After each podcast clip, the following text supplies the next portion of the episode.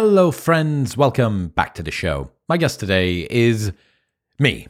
It's the end of 2023, and to celebrate, I thought I'd run through some of the best lessons I've picked up over the last 12 months. This year has had over 10,000 minutes of episodes produced, so there were a lot to choose from, but I ended up settling on 14 insights from some of my favorite conversations, both inside and outside of the podcast.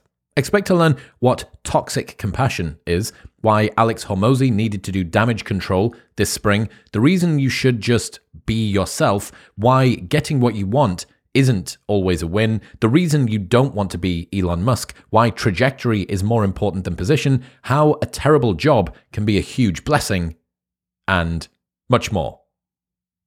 It goes without saying that this year has been the craziest of my life. It's been the most change. It's been the most surreal and flattering and and unnerving and sort of tremendous and terribly beautiful all at the same time. And I just wanted to say thank you to everyone that has tuned in. It really does mean the world to me. I did this long before anybody listened, and I will do it long after I am cancelled as well. But in this beautiful middle section between those two things, I'm so glad to have you here with me. So, yeah, thank you very much.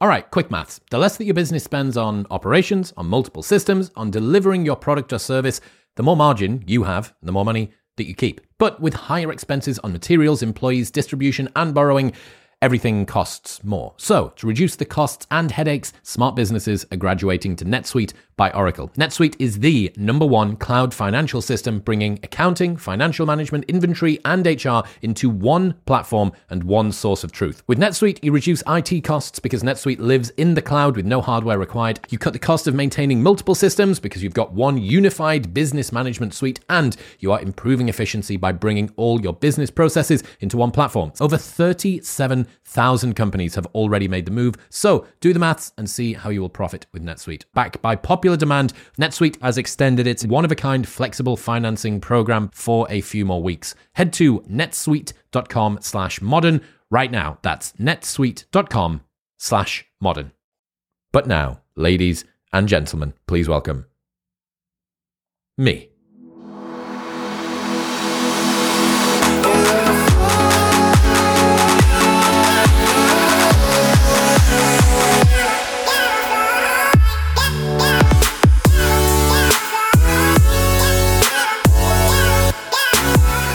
Hello, everybody. Welcome back to the show. It is an end of 2023 review. It's the best lessons that I've learned over the last 12 months. I did one of these a year ago and it went down really well, and I really enjoyed the process. So I figured I'd do it again. If you want to do an end of year review, I have a free template which you can actually go and do right now. You can download it and it'll help to structure your end of 2023 review and give you plans for 2024. You can go and get that at chriswillx.com dot com slash review. It's completely free. You can just copy it and fill it in and use your notes app of choice, chriswillx.com slash review.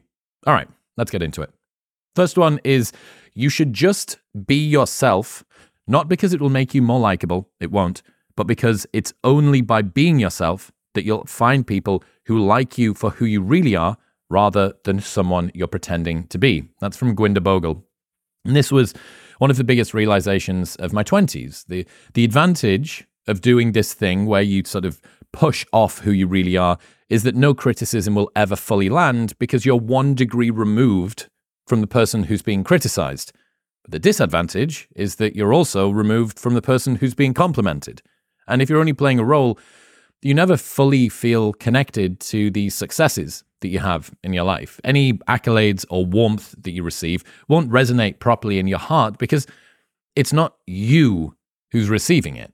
It's the character that you're pretending to be.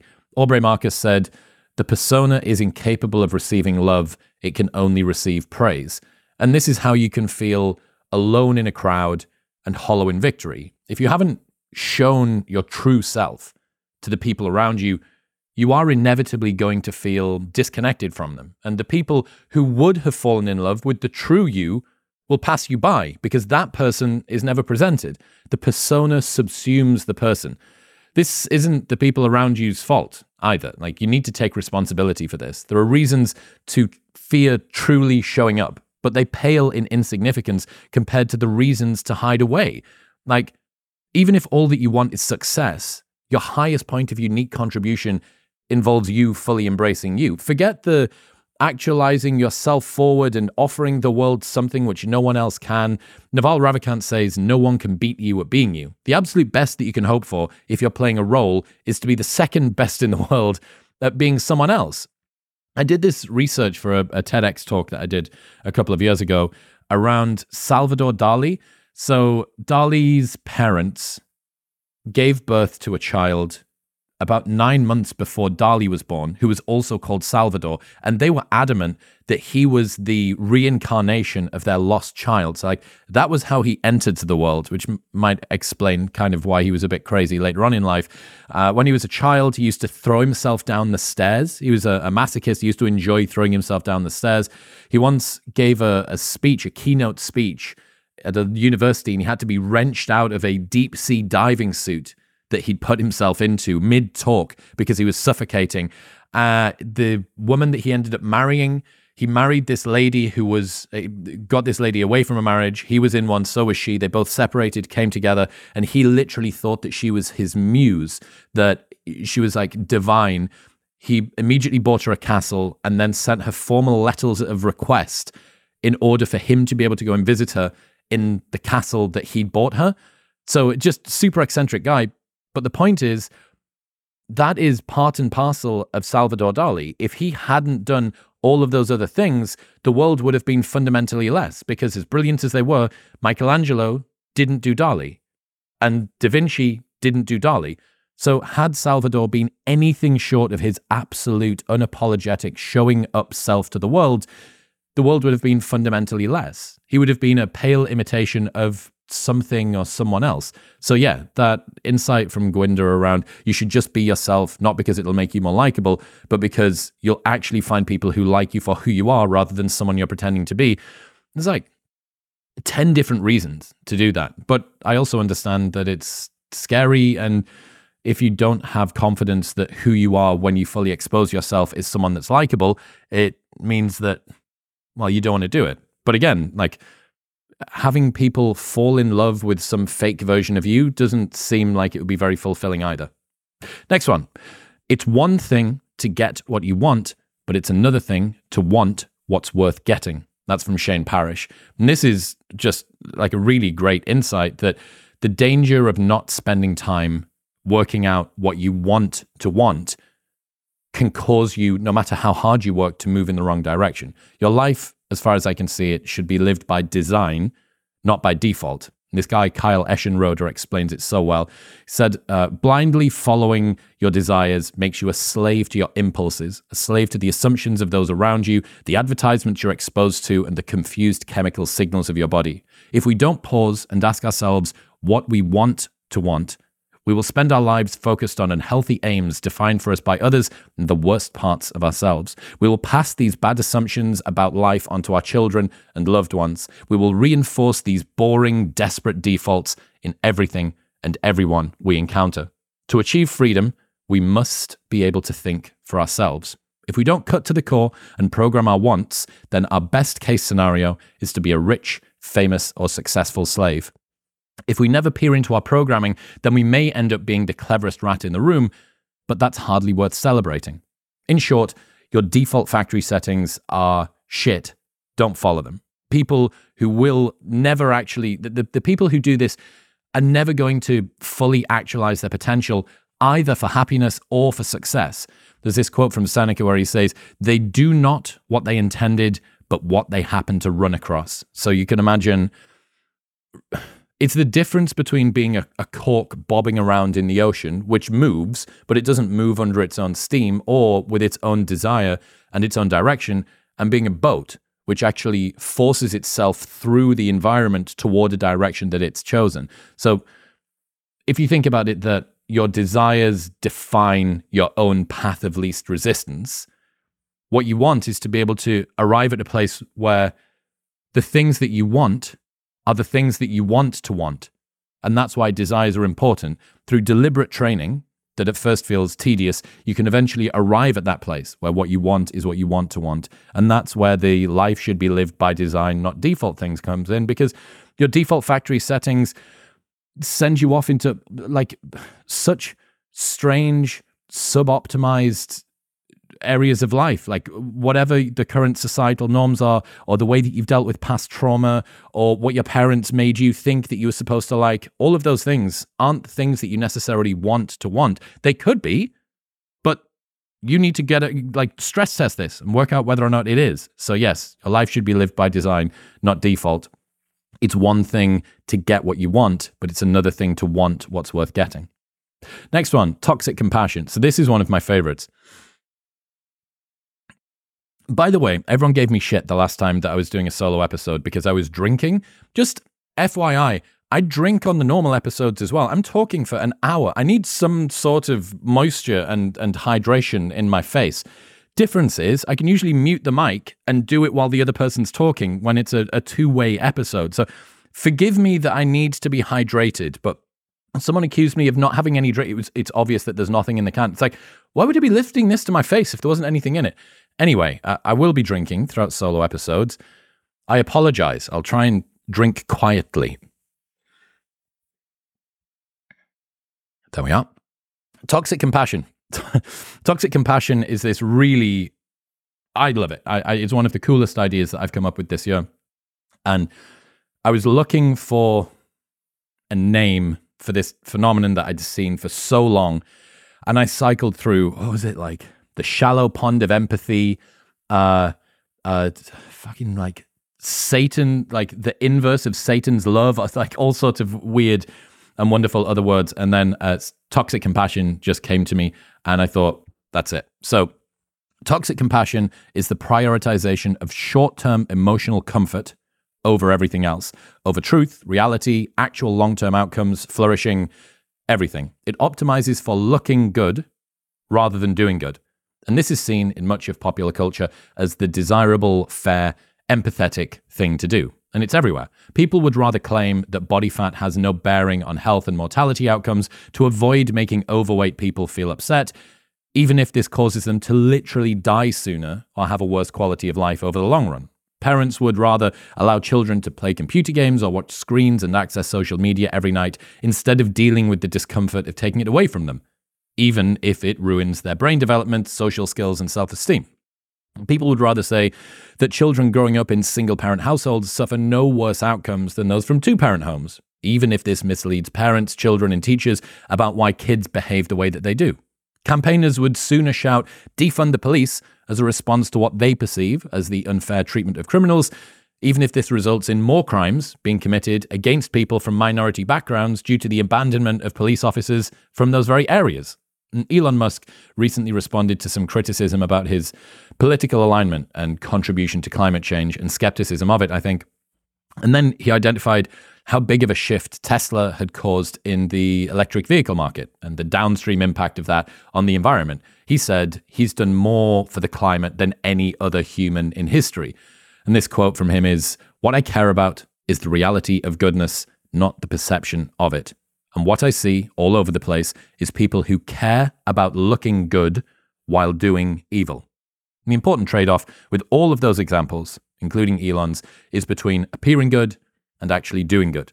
So telling people what they want to hear, giving them immediate gratification, and avoiding saying anything that could cause distress prioritizes the former of looking good over the latter of doing good.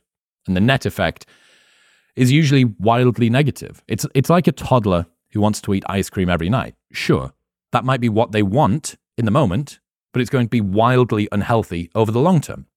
And I asked Jordan Peterson about this on our last episode, and he said that's exactly what the Oedipal situation is. It's the prioritization of short term emotional comfort over long term thriving.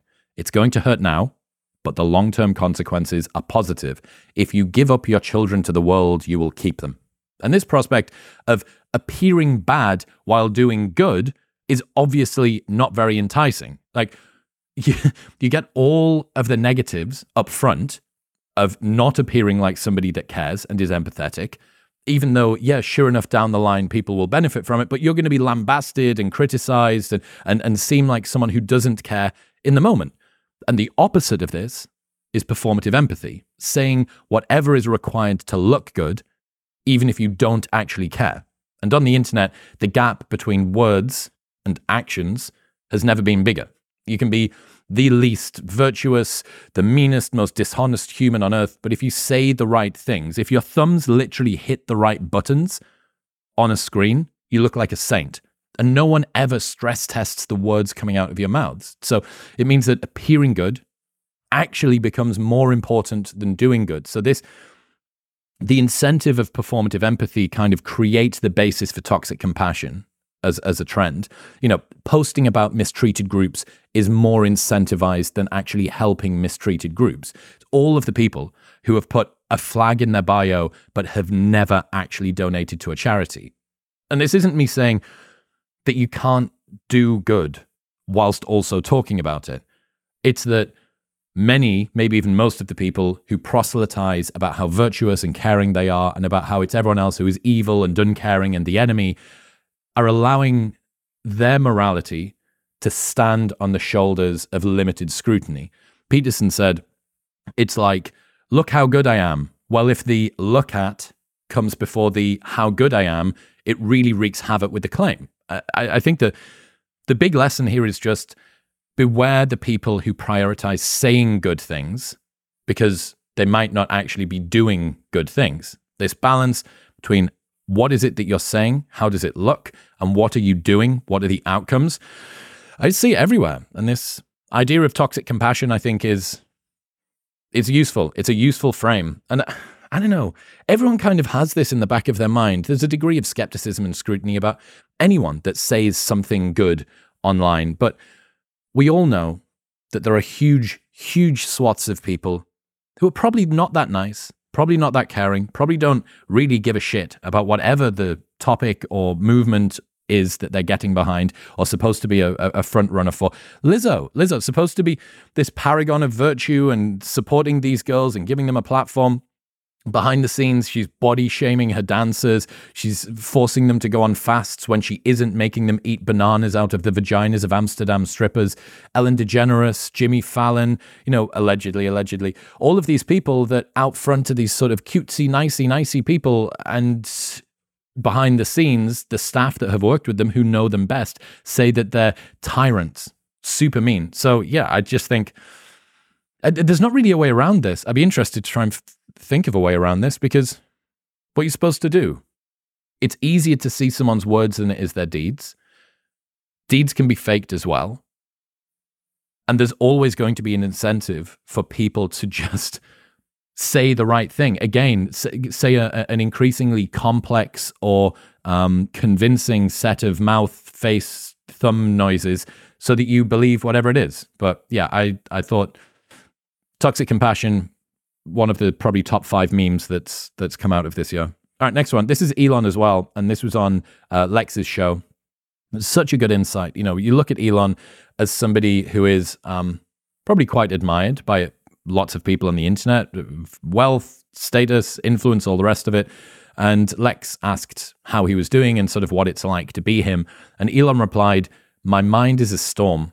I don't think most people would want to be me. They may think they would want to be me, but they don't. They don't know. They don't understand. And this is why jealousy is a stupid emotion. In fact, envy is one of the, it's the only one of the seven deadly sins which doesn't actually feel good. Think about that. So Naval says about jealousy, I realized that all of these people I was jealous of, I couldn't just cherry pick and choose little aspects of their life. I couldn't say, I want his body, I want her money, I want his personality. You have to be that person. Do you actually want to be that person with all of their reactions, their desires, their family, their happiness level, their outlook on life, their self image? If you're not willing to do a wholesale 24 7, 100% swap with who that person is, then there is no point in being jealous. It seems obvious, but it's so counterintuitive to how we all relate to the people that we admire. We look at humans that we are jealous of as ubiquitous successes, this sort of brilliant collage worthy of life wide admiration and envy. And we presume that we could add the elements of their life which we love, like taking clothes off a rail. But that's not how life works. The outfit that you are imagining trying on is head to toe, not pick and choose. It's a onesie, right? Not an a la carte wardrobe. The price that you would need to pay to be the pe- the person or the people that you admire is often one that you wouldn't foot the bill for. And this is what we're seeing with Elon as well. That this dude who's you know created potentially one of the coolest, most innovative cars in history with the Cybertruck that just got released a couple of weeks ago, and he's on stage doing like weird robot dances in Japan. Sending rockets to Mars, you're trying to make humanity a multi-planetary species. Like, you look at him and you think, well, he must, if he doesn't have it sorted, if he's not the guy, who is? One of the wealthiest people on the planet, bought Twitter just basically for fun. Well, he's saying, My mind is a storm. People think they would want to be me, but they don't. They don't know. They don't understand. Like that is the ground truth reality of his life. And yeah, I just think, again, for reminding us that people who outwardly have lots of things going for them inwardly can be suffering and have completely unadmirable, uh, undesirable internal states. In fact, perhaps the people who are most desirable externally may correlate with being the least desirable internally. It gives us a couple of things. First off, it can give us a little bit of empathy that success outwardly doesn't fix all problems internally. And it helps us to stop accusing things of being first world problems a lot. And secondly, it helps us realize that just because someone does have lots of things outwardly that we might desire, that doesn't mean that we should actually be in any way envious of them or that they're a particularly good person. Doesn't mean that they're good just because they're successful. Speaking of that, there was this, I've quoted it a lot this year, so sorry if you've heard this one before, but the documentary following Lewis Capaldi around as he's going through this big change in scrutiny and status and fame. Does his first album, which goes super well, and then he's got to make the second one, and he develops a nervous tic. I think it's Tourette's. He sort of starts doing this a lot, and it's not good. You know, I've seen videos of him in front of however many tens of thousands of people at Glastonbury, unable to sing because of how nervous he is. And I think this was only this summer. So the documentary tries to finish on. like a an uplifting arc where he's like, and I went and did some yoga and breath work, and now my fucking mental health is under control. But it's not. It's not under control. This guy is still, as one of the most successful breakout artists of the last five years, this dude is still failing on the biggest stages that there are to fail on. You know, like Glastonbury, it doesn't get much big. Maybe it was like Leeds Festival or Reading or something instead. But this guy is struggling, really, really struggling. And he's got this line in the documentary where he turns to the camera and he says, Fame doesn't change you, it just changes everyone around you. And again, like I have niche fame. I have micro micro influencer niche fame, but there is something disconcerting, and it's hard, dude. It's so hard to talk about this. I spoke about this at one of the live Q and A's. It's really difficult to talk about this on the internet without being accused of being full of yourself, or or having a massive ego, or thinking that you're more important than you are, or complaining about first world problems. Don't you know about how hard people other people have got it? You just get to dick about on a on a camera and a microphone and have all of this stuff. I get it. All of those things, I get it. But if you genuinely are interested in finding out what it feels like to go from completely as normal person as possible to still unbelievably normal person with micro influence and niche fame, like I'm telling you that this is how it feels, or at least this is how it feels to me, which is it's disconcerting. Like it's it's very nice and it's flattering, but imagine that you woke up tomorrow and everybody immediately started treating you differently and you didn't understand why because you see yourself as the same person and maybe even the things that you do are the same. Nothing's changed. Lewis Capaldi singing the same songs that he was singing when he was 17, 18 years old in working men's pubs around Scotland. Those were the same songs that he then belted out across a global tour, billions and billions of streams. Fame doesn't change you, it just changes everyone around you. You haven't even changed the thing that you're doing. And everybody else refers to you and responds to you and reacts to you in a different way. That is the reality, at least from where I am at the moment, that's like part of the reality of changing status in some regards. That like it's beautiful and flattering, but like disconcerting as well.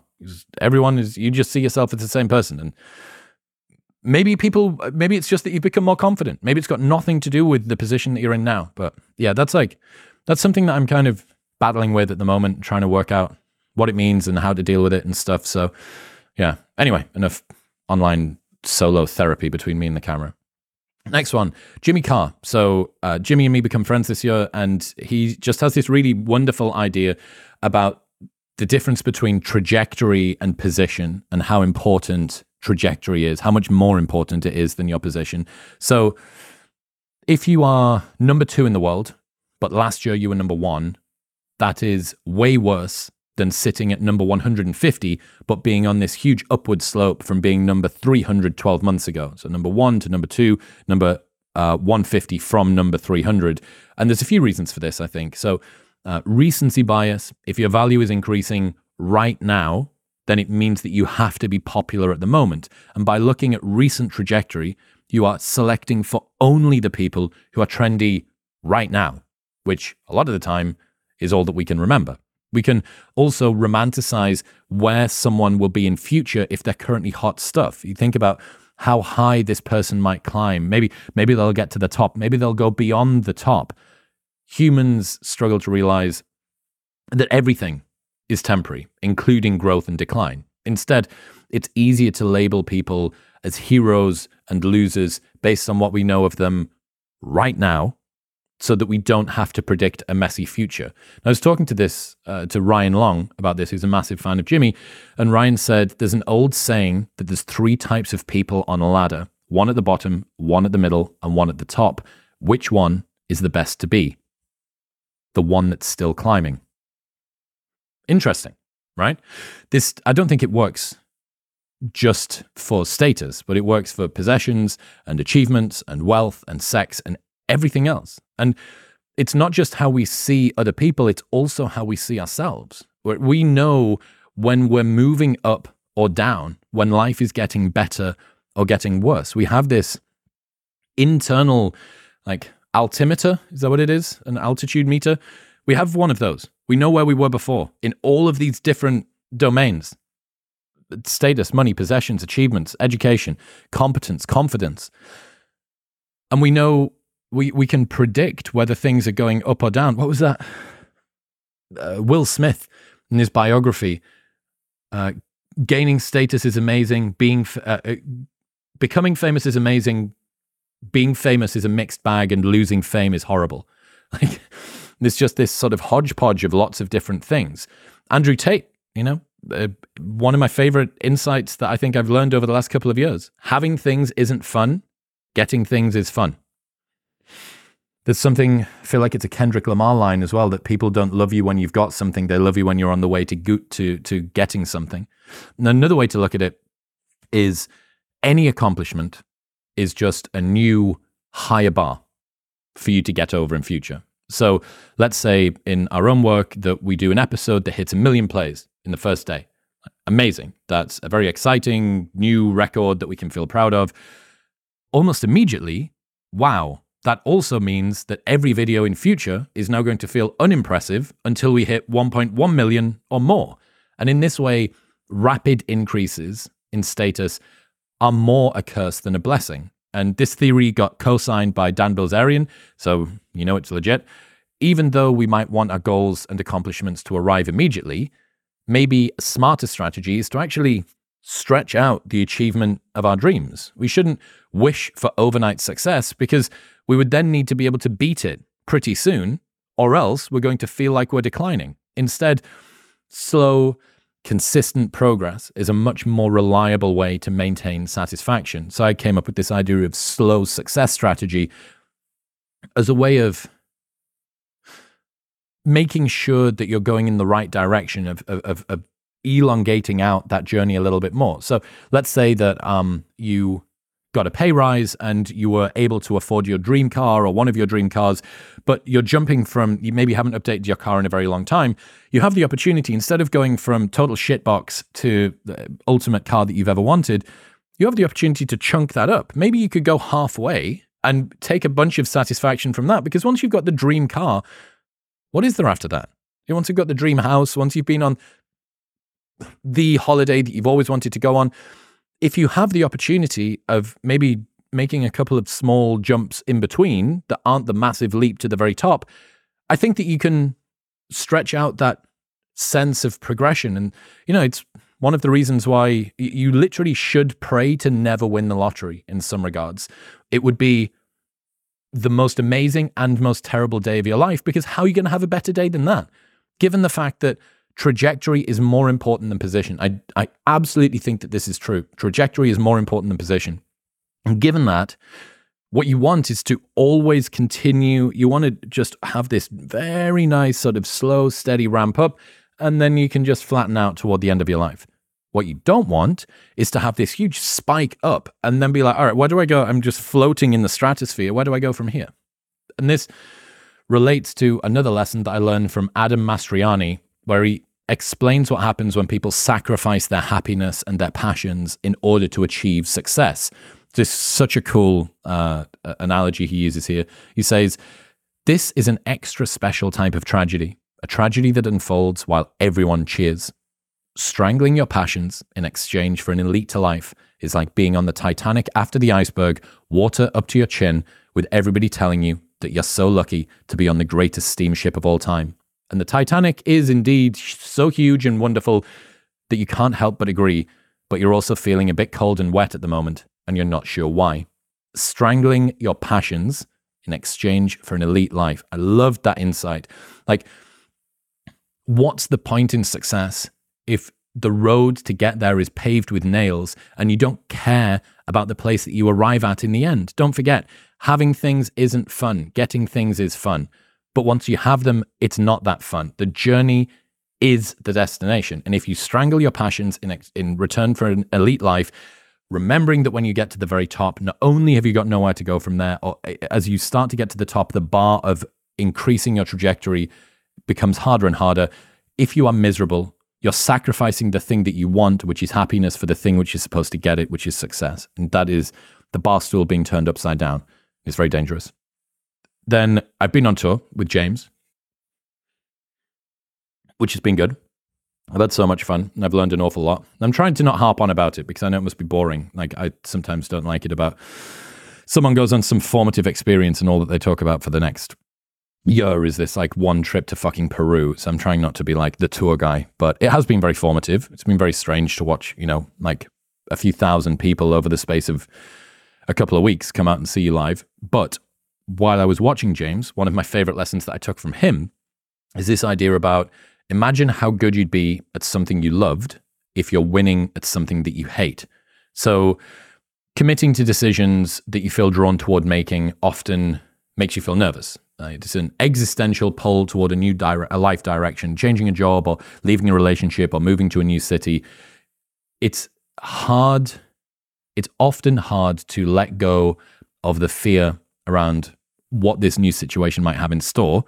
But his justification is that you absolutely can. Because if you're not happy right now, you're not risking anything in any case. What's the worst that could happen? You leave a job that you hate to take a chance on one that you love, fail, and still have the one that you hate there to go back to. That's still a success. In fact, it's more than a success because you closed the loop that you had in your mind that was ramping up anxiety costs for ages and ages in the back of your mind, and you don't need to worry about it anymore. And this is the difference in life between playing to win and playing to not lose. A more difficult decision is if your life is okay, but not perfect. And this is the region beta problem, right?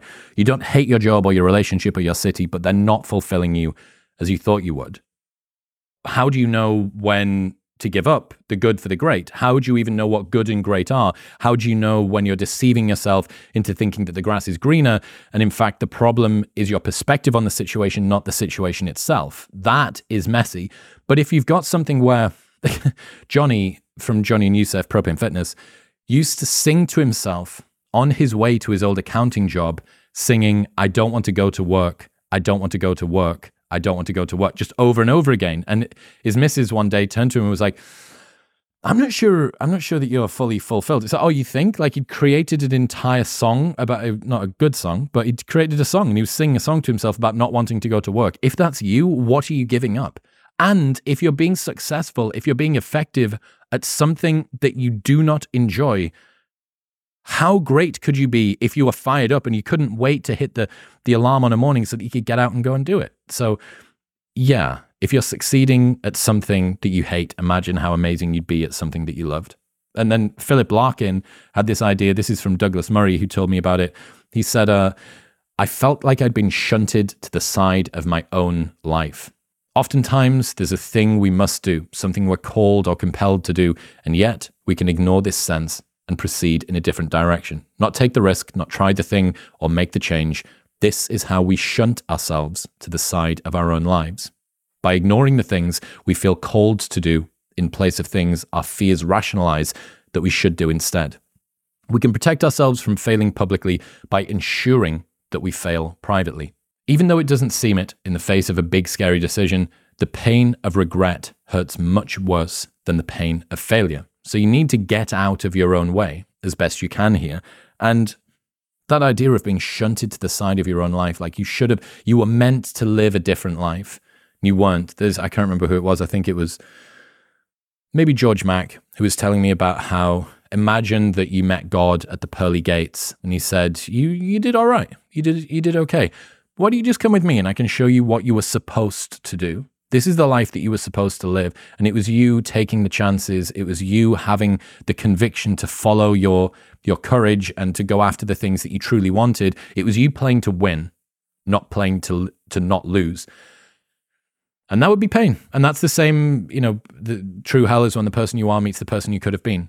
Like perhaps that would be true hell. Uh, but yeah, this, this Robert Sapolsky thing as well, which kind of relates to that um, journey destination idea, but I haven't been able to stop thinking about it. Huberman posted a screenshot of it on his Instagram a couple of weeks ago, and I, I just can't stop thinking about it. Dopamine is not about the pursuit of happiness, it is about the happiness of pursuit. So much of life and enjoyment is about the anticipation of things coming. In fact, the anticipation is often actually more enjoyable than the experience. Tim Ferriss used to book these vacations years in advance so that he would stretch out that anticipation for so long. It's basically like free holiday before your holiday as he was excited and thinking about it. It puts a new perspective on it's not the journey, it's the destination because there actually is no destination. Each arrival at a destination simply marks the beginning of another journey toward the next destination.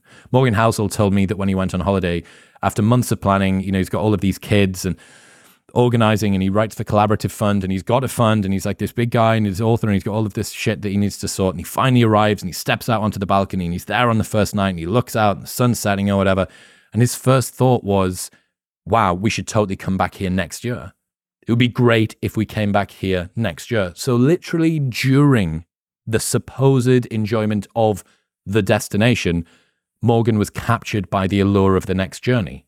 And it's hilarious, but tragic. Like, the dangerous thing about anticipation is it can cause us to look over the shoulder of the present moment, to always see what's coming next, so that we never actually experience what's happening right now. And this has been one of the most common questions that we've had at the Q&A. You know, I I don't want to leave growth and and achievements and experiences and life on the table. I want to feel like I left it all on the field of play and I, I maximized my time and all the rest of it.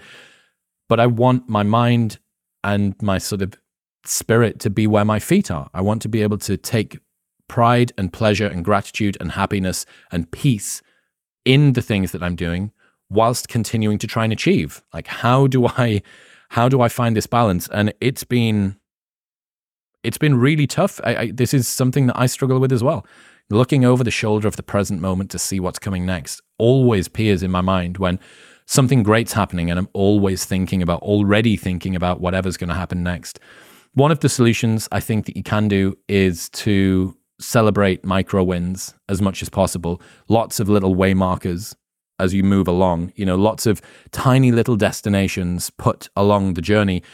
Any excuse, I think, to celebrate a victory, celebrate a win, celebrate some new record, or or, or just a, a, degree of satisfaction. It doesn't need to be a big celebration, but I, I really think that that's one good way of chunking up long destinations into shorter journeys. Um, James Smith was talking about how his clients a lot of the time will say, I want to lose 10 kilos. He goes, Well, hang on, why don't we lose one kilo and then lose another kilo and then lose another kilo? That seems like a way that you could celebrate the win, presuming you don't celebrate it with a massive, like 3,500 calorie cake. That seems like a much more enjoyable way to go about this. But yeah, I think so much of so much of what I've been thinking about this year and and what it seems like from the live shows and the questions and the Q&As that you guys have too is this balance between becoming and being between growth and presence between wanting to achieve as much as possible and wanting to be gra- grateful for the things that we've already accomplished. Like this balance is is a, a tough one. And if anyone's got the cheat code please send it in. Next one.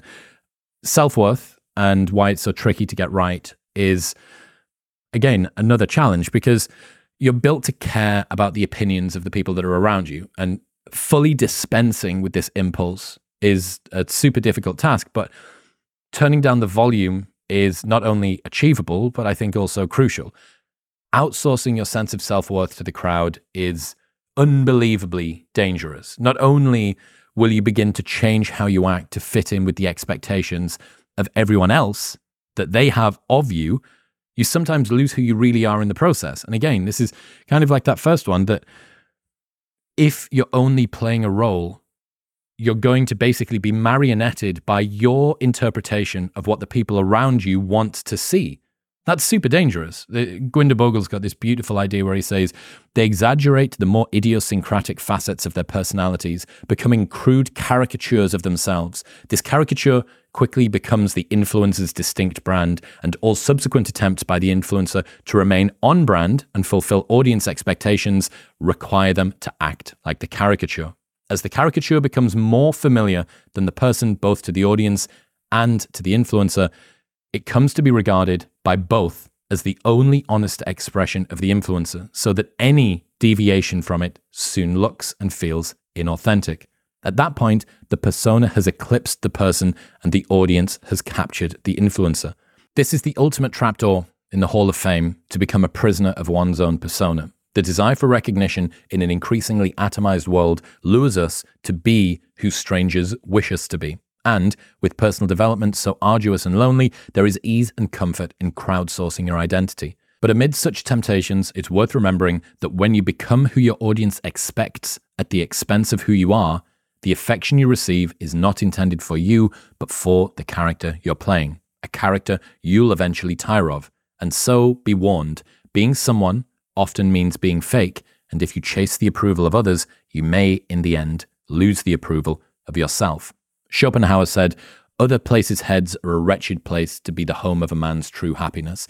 And this outsourcing of self worth to the crowd, this manipulation of who you are, honestly, of showing up in a way that's performative so that other people will like you or you think that they will, means that the best you can hope for is for people to fall in love with a projection. And ultimately, what may end up happening is that you now need to play up to a role which you do not you do not resonate with, which it is not you.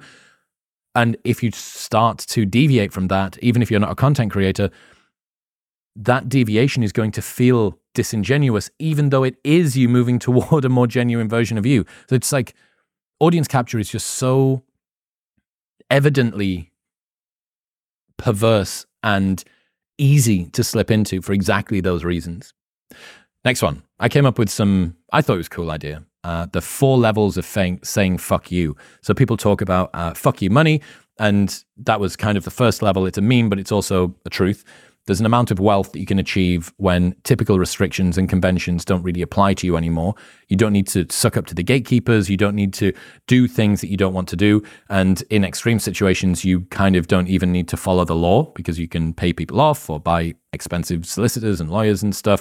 And then fuck you freedom is kind of downstream from fuck you money, but can also be created aside from it by cultivating a lack of resilience on other groups. There are no restrictions on where you can travel to and when and for how long. You don't need to show up to work on time or work at all. If you're sufficiently well structured, you don't really even need to care about the state of the economy or the power grid or the wider world or whatever.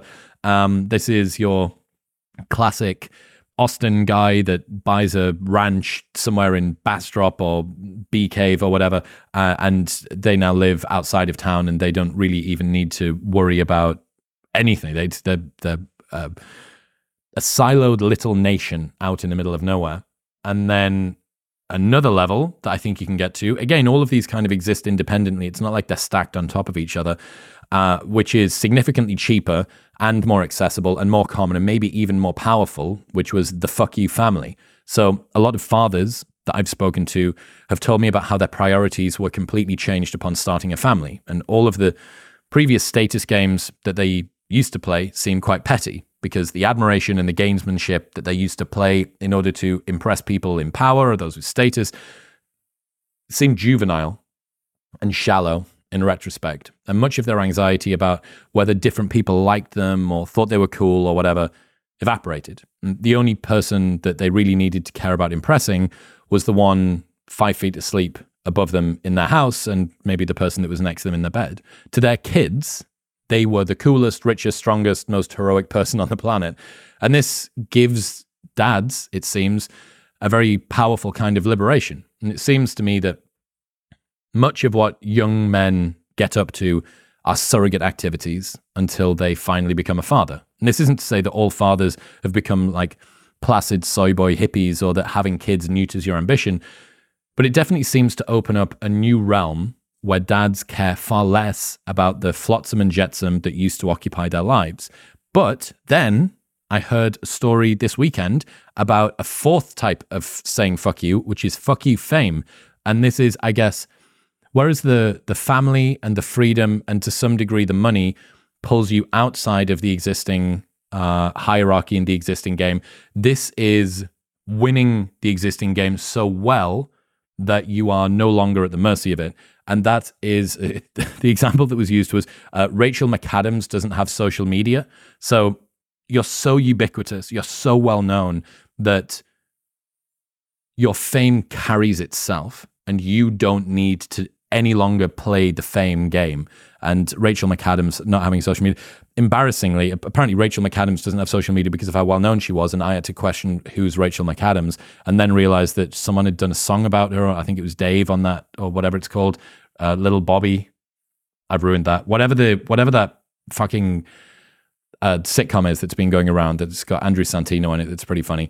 That they did a song about Rachel McAdams in there, I think. But other than that, I didn't know who she was famous actress, doesn't have social media. She's played the fame game to a degree where she is so high she's now outside of it and she doesn't need to, which perhaps is why I didn't know who she was. I wanted for a little while to find a justification for a Hormozi quote that I loved, which was We're not afraid of failing, we're afraid of what other people will say about us if we fail. And that it seems to make sense. It seems honest and truthful to me, and it seems accurate. Failing when you're on your own doesn't matter. No one really cares. If you trip over when you're in the house, apart from pain, there isn't any embarrassment. But if you tripped over while you were on stage in front of 500 people, there would be.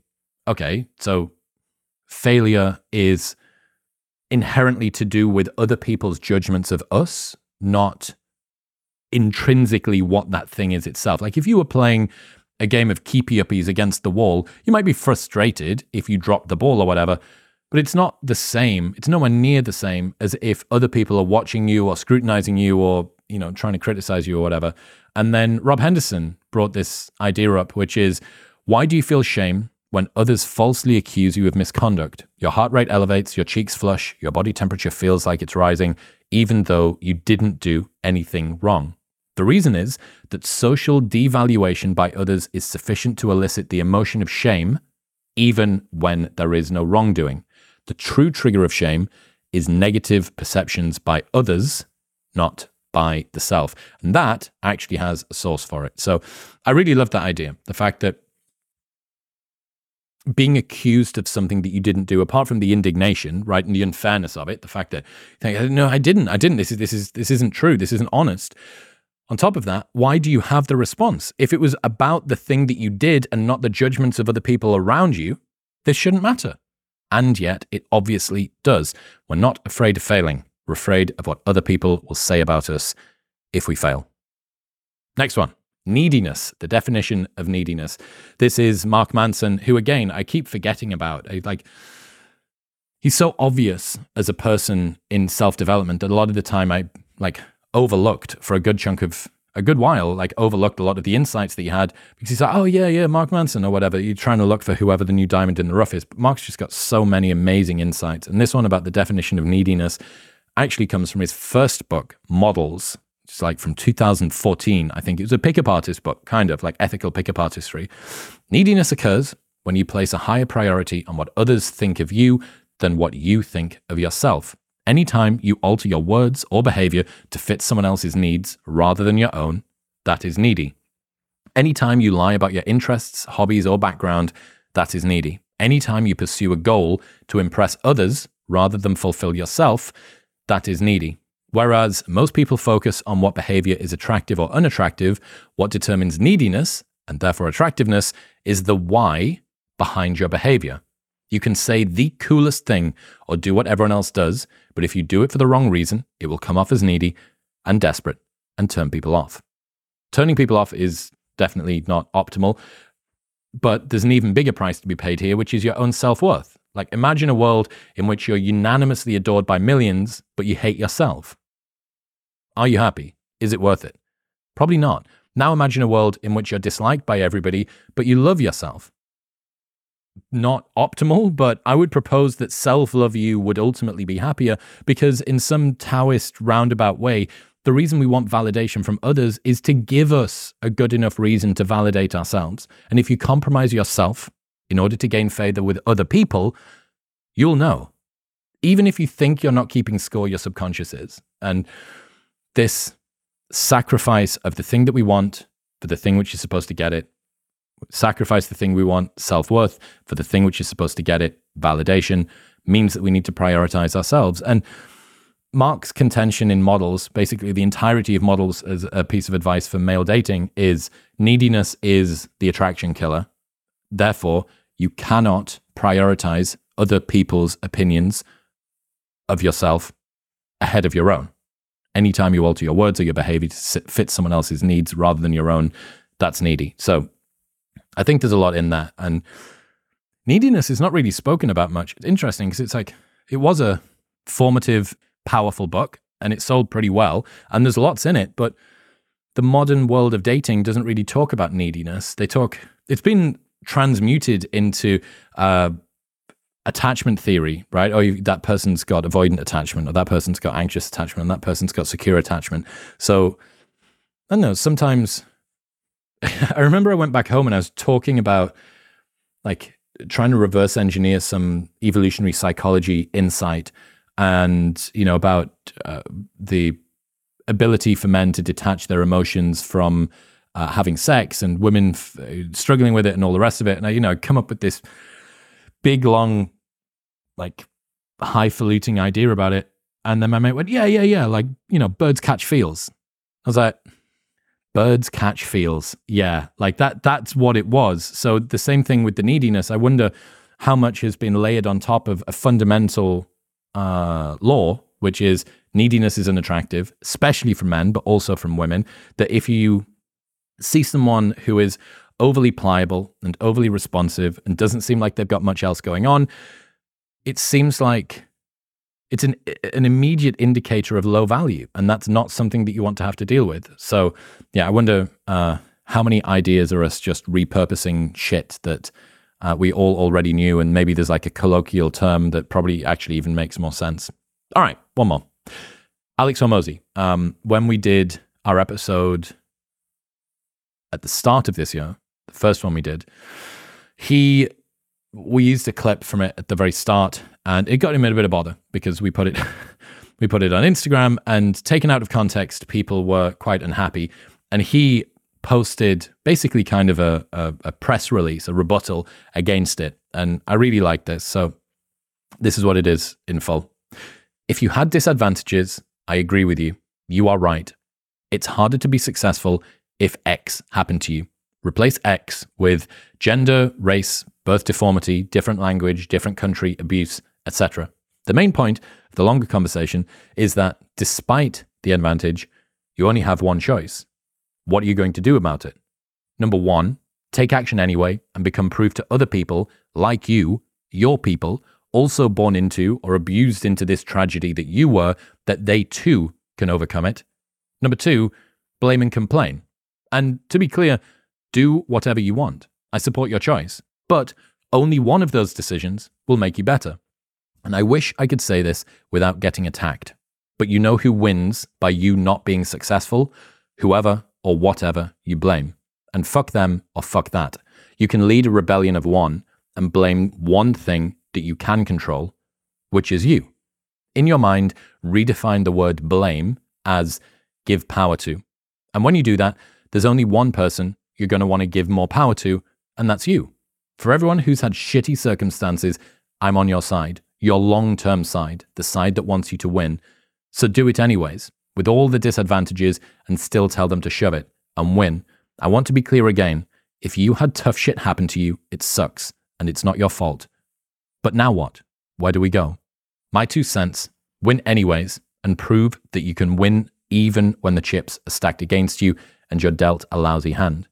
Because we can't get dealt a new hand. We got to play the cards we got rather than hoping the dealer rules in our favor.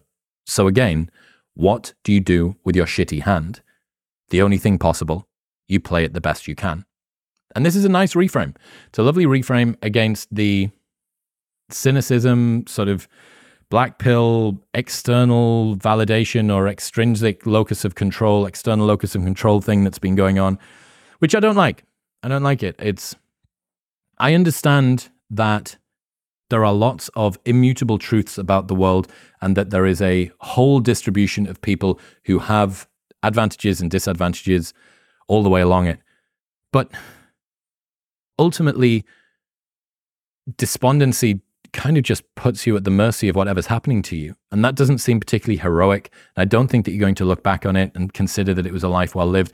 Again, like Alex says, like you're free to do what you want. You are free to make whatever decision or choice or approach to completing life that it is that you want to go through. But I think you're going to look back with a lot more satisfaction and pride. And you'll overcome the bitterness and the envy that you have of whatever the thing or the people or the situation or the movement or the incident was that caused you to feel negative in the first place because you're going to know that despite the shitty hand that you were dealt, you continue to overcome it. And I know that that seems like a more heroic way to to look at it. I'm trying to think about kind of what the what the meta theme of this year has been, uh, at least based on the lessons that we've gone through today. And seems like there's some stuff around performing, not performing, uh, trying to just be yourself, um, finding a place that you have something that's reliable and honest and and and and truthful for you to go to in hard times, right? That you want people to accept you for who you are, that you want to show up in a way that people genuinely feel like they have a connection with you. And so that you're not just doing this like performance, so that you're not just this dancing monkey. I guess the performative empathy, toxic compassion thing, a lot of what that's talking about is kind of the uh, outward equivalent of the same as opposed to you wanting validation. It's you just wanting to appear good when it comes to the social group overall. Um, but yeah, I look, guys, I this year's been crazy. Like I can't believe the changes and the growth and all the rest of the stuff that's happened this year. And I'm trying to like not lose my head along the way, which is some days it's easier than others. Uh, and I'm trying to be open and honest about what I'm going through. If it was me and I was a fan of this show and someone was going through a kind of formative learning experience about changes in life, I would want to know. So I'm trying to avoid accusations of being full of myself or considering myself more important than I am or getting in the way of these interesting guests that come on. But I'm also trying to open up about what the experience is like of going from very unassured person very unconfident person to person who does a bit of self work and builds a little bit of confidence, but still has, you know, good chunks of need for validation and, and, and fear and people pleasing tendencies all the way along. And then that just gets projected and magnified out across, you know, a few million people, like 40 million people, 50 million people a month it's an interesting challenge, but I appreciate you all for being here. I appreciate every single person that's tuned in forever, but especially the ones that have joined this year. There was this Spotify stat that said 84% of the Modern Wisdom audience joined us in 2023. So uh, for the 16% of you uh, 17% of you or whatever that joined before that, thank you for sticking about. And for the ones that have joined this year, thank you as well. I hope that you have a good Christmas. I hope you have a good New Year. I'll see you soon.